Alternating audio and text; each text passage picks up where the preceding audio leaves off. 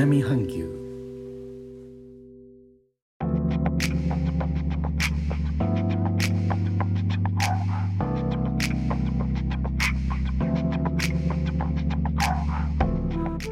インドネシアから高野です。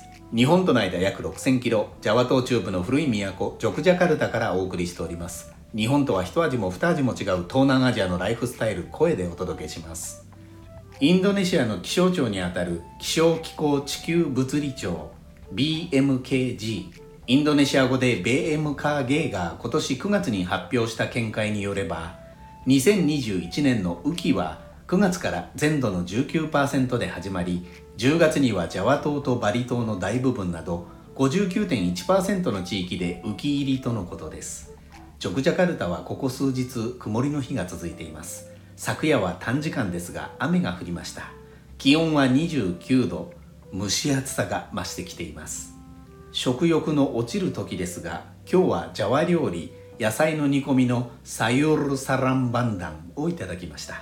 サムネの写真では長豆が見えますが唐辛子などスパイスとともにトマトやスターフルーツお好みでタマリンドも入れて酸っぱさも出します。スープの色が黒いですがこれはインドネシアの調味料ケチャップマニスの色です。日本にはない調味料で豆から作られていて黒蜜のような感じ。ドロッと甘いソースです。甘辛くてさらに酸っぱいという複雑なお味。ジャワの風味を堪能できる一品です。ところで調味料のケチャップマニスは甘いケチャップという意味です。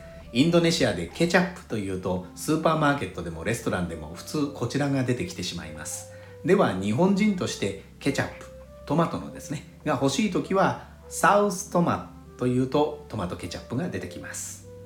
最後までお聴きいただきレターコメントもいつもありがとうございます。インドネシアから高野でした。それではインドネシア語でのご挨拶またお会いしましょう。参拝ジュンパラギ。